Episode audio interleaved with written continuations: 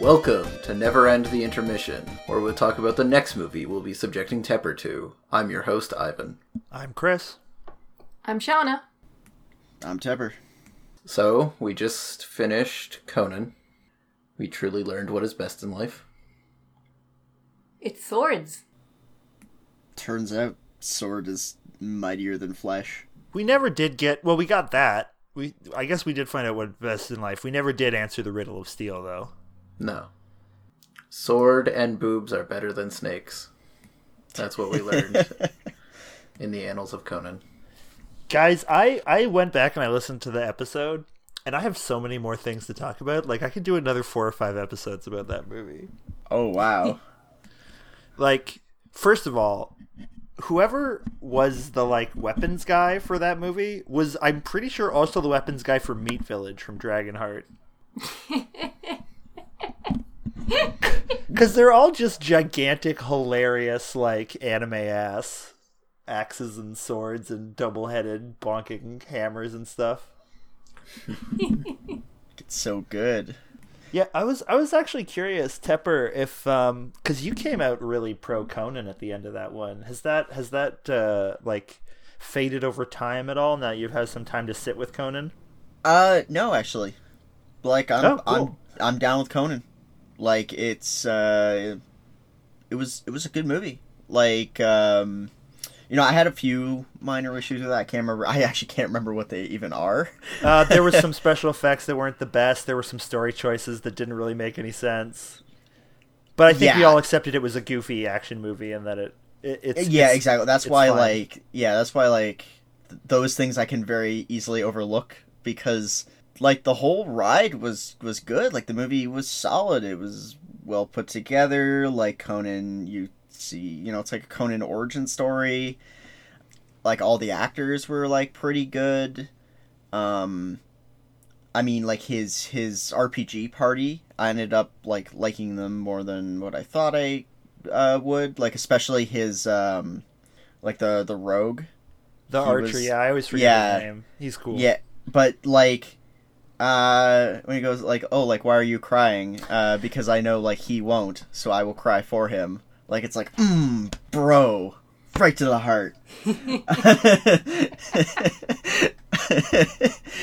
um, but yeah, no, like like Conan, yeah, like I'm, uh, because like yeah, like I always like to do that. You know, think think on a movie, and you know, because oftentimes a little like well and especially since the um what was that one animated film we watched Oh, the uh, yeah, the Rock-a-Doodle debacle. Rock-a-Doodle Gate. uh like ever since that like i i found like yeah no there's a lot of uh value in like reevaluating like thinking about movies and like how you think about a movie Oh, for sure. Uh, I've definitely walked out of movies and been like, "That was amazing," and two days later, gone, "Oh, wow, that sucked ass." yeah yeah and, and like even like years later and think like um but uh, like to me like conan conan holds up. Like i uh i really enjoy it. Um it was like a fun movie. And like a lot of the things that aren't good about it are just because well it's old now. You know and it, that's that's out of its control. I agree. intriguing. Um, I had some interesting trivia because I recently watched the Netflix documentary about the He-Man toy line. Oh. oh So they were trying to capitalize on sort of how Star Wars took over the to- toy market at the time.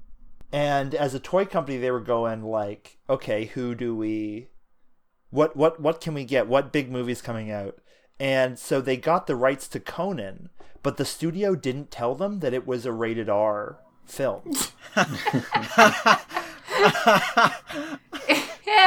So they made all these strongman toys, but when they found out it was rated R and it was full of tits, as we found out, um, they canceled the contract, and those toys became the genesis, like the very kernel that became He-Man. oh Huh. Yeah, I can just imagine like the um Conan in the breeding slaver cage, uh, the Lego set.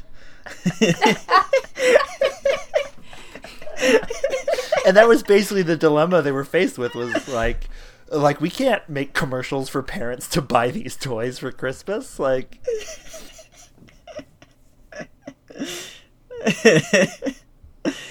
oh man, it, it is really weird how like we take it for granted now, but like how huge Star Wars was as a cultural and like um like it completely changed like the way movies are like marketed and Yes. everything else like that. Like the summer blockbuster came out of that Yep. and like you know we just kind of go like yeah like well i mean like toy fervor has kind of died down And, now and well, or- not really. If you go like you, we can go and and see twenty million Star Wars Nine toys right now that spoil the movie for you. yeah I, I think more what i say is is like the um it maybe it just seems more extreme at the time where everyone's like oh we gotta capture the toy market we gotta do this and that whereas like now it's just kind of like yeah like we're gonna release toys but there's not as much of this like You you two might be a little young for it, but like um, Ivan and I, I'm sure remember like original Pokemon craze, Yeah. and I'm sure it was similar to that. Of like you were nobody, you were a garbage child unless you had like some kind of Pokemon accoutrement, and they were hard to find. There was so many bootlegs. oh my god, of everything too. Yeah. Like toys, like you'd get those, you know, those little tiny like plasticky ones. Uh, I think I got you a Yeah. Frostlass of them, the like little tiny ones you can put your finger in. Yeah. I remember having this Charizard that like had two fingers or something. Like it was just like not quite correct. I had two bootleg Pokemon Polly Pockets.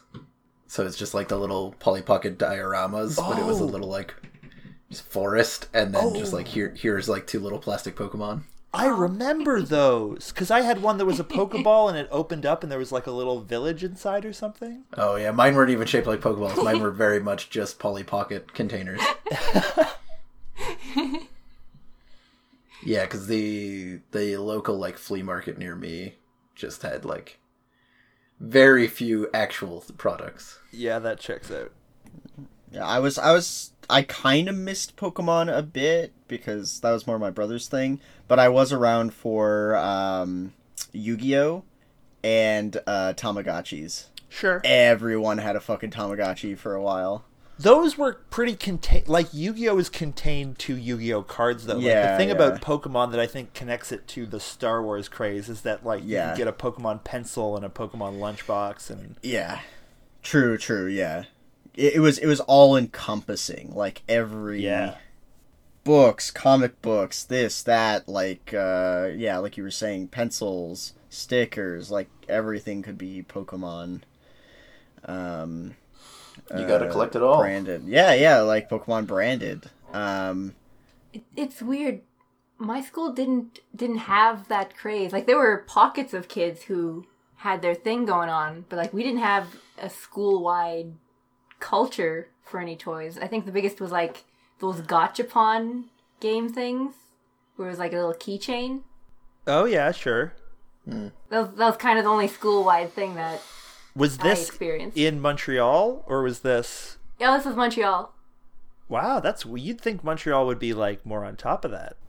Hmm. Yeah. another example of why Quebec is the inferior province. Maybe maybe French Canadians just don't like Pokemon.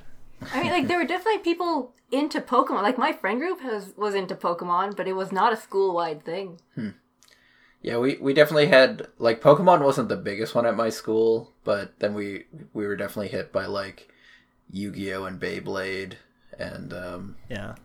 Oh man, Beyblade. as as we're all finding out right now because i'm about to turn 30 i'm very old so like we had a yo-yo craze and like pogs and um, i assume you guys are all too young for crazy bones oh no, I had a good amount of crazy Uh, bones. missed Crazy Bones. What the hell is that? crazy bones was They oh, are how do you describe plastic. crazy bones They're plastic. They're okay so basically the game of crazy bones was marbles but with non-round little like figure shaped I- dudes I have no idea how the game works. I never I never attempted to learn it. I don't know if I knew there was one. It was marbles, basically. Okay. It was like put a put a crazy bone in the middle, knock the other crazy bones out, win whatever crazy bones you knock out, and that kind of thing. Oh man, you know what really brings back nostalgia? Milkshakes. Uh, Arnold Schwarzenegger's character in his earnestness like worked. You didn't have to put That's Chris fair. Hemsworth in the in the past. You just had to have Yeah. like sort of a mildly hairy chest. Like family like bonding moments between the two of them. Yeah, like Oh my god, those nipple cuffs. I can't even like picture that. super science with semen milkshake. One dude worth of semen. You have sex with the nun, and we're all like, yes. In the Hulk Hogan universe, does Hulk Hogan run for governor of California? Oh yeah, Shrek. Yeah. He's just fucking willy nilly killing people. It was his slave labor. Like, it, they explicitly stated he wasn't paid while he was there and he slept on the floor. Um, National Institute for Mental Health early experiment, like pre-ethics experiments and shit like that. Yeah. You're still like you, and you still have the chance to change. This entire podcast was an elaborate ploy. to have a bunch of men try try to sleep with a lady at the same time. I don't want to say like a victim, because maybe culprit is the right word, of like Hollywood excess. That fucking that scientist. What an awful scientist. Yeah, He's not gonna fight some big guy for dickhead scientist. that's right. It's twins. So please watch along, and when the episode comes out, send us any questions or comments you have to contact at downloadablezebras.com or message us on Twitter at DLZebra or search for Downloadable Zebras on Facebook. Uh, I'd like to add a note. I don't actually like milkshakes. You were just traumatized by having to edit this episode. She doesn't like them. She loves them. Nope. Nope. Opposite. Other other go the other way of that spectrum. Um, I I do have one more. I should have I should have put it up front, but I do have one more piece of research about Conan. Hell yeah. So we talked a lot about how Conan is a racehorse and the breeding of slaves. Yep. Um, and uh, I kind of grew up around racehorses, and my dad's an equine vet, and so I asked around, and it turns out, yes, you in fact do not uh, stud your racehorse until it is after do- it is finished racing. Okay, Huh. that's what So I they're thought. like like two or three years they race and then and then and then you send them to stud but my, interestingly uh, we were wrong and my dad was saying that um, studding is often the more lucrative part of horse racing That actually makes sense. so the racing is not that is not that big like like if, if you win a huge race you'll get a big pot but what Right. you are trying to do is like establish this is a good racehorse from a good line and i can make lots of money on on breeding it yeah, Yeah, I can see that. so that yeah makes. Shauna might have been right. The slave owner dad's primary business may have been uh, slave breeding. and not, in fact, gladiator fights. Vindication. All right, all right. So as always, you can find us on downloadablezebras.com, and a special thanks to 8-Bit Jazz for the use of our theme song. You can find them on YouTube or follow the link in the description.